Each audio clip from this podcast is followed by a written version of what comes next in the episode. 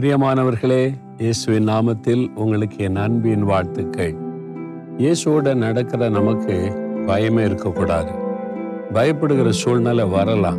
இன்னைக்கு உங்கள் வீட்டில் வேலையில் அல்லது சூழ்நிலையில் சில காரியங்கள் சில செய்திகள் பயப்படுத்துகிற மாதிரி வந்திருக்கலாம். பயந்துட்டீங்களா? ஆண்டவர் என்ன சொல்கிறார் தெரியுமா?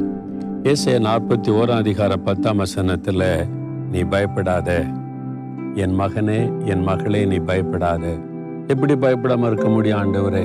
இந்த மாதிரி பிரச்சனை வருது போராட்டம் வருது நெருக்கம் வருது அப்படி சொல்றீங்களா?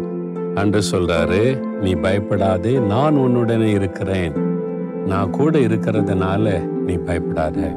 நான் தான் கூட இருக்கேன்ல உன்னை தனியாவா நினைச்சிருக்கிறேன் தனியாவா விடுகிறேன். இந்த பிரச்சனை நாம ரெண்டு பேரும் சேர்ந்து சந்திக்கலாம். நான் கூட இருக்கிறேன் உன்னை கைப்பிடித்து நடத்துறேன்.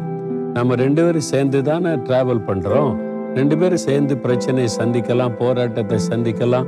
நம்ம மேற்கொள்ளலாம். எதுக்கு நீ பயப்படுற? நான் உலகத்தை ஜெயித்தவர் பிசாசை ஜெயித்தவர் நான் உன் கூட இருக்கிறேனே அப்படின்னு ஆண்டவர் சொல்றார். அப்போ தைரியம் தானே?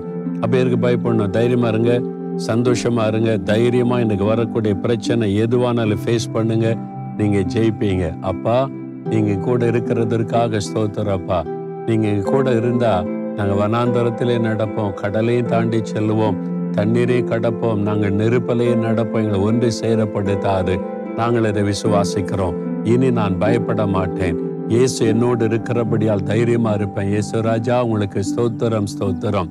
இயேசுவின் நாமத்தில் ஜெபிக்கிறோம். ஆமேன் ஆமேன்.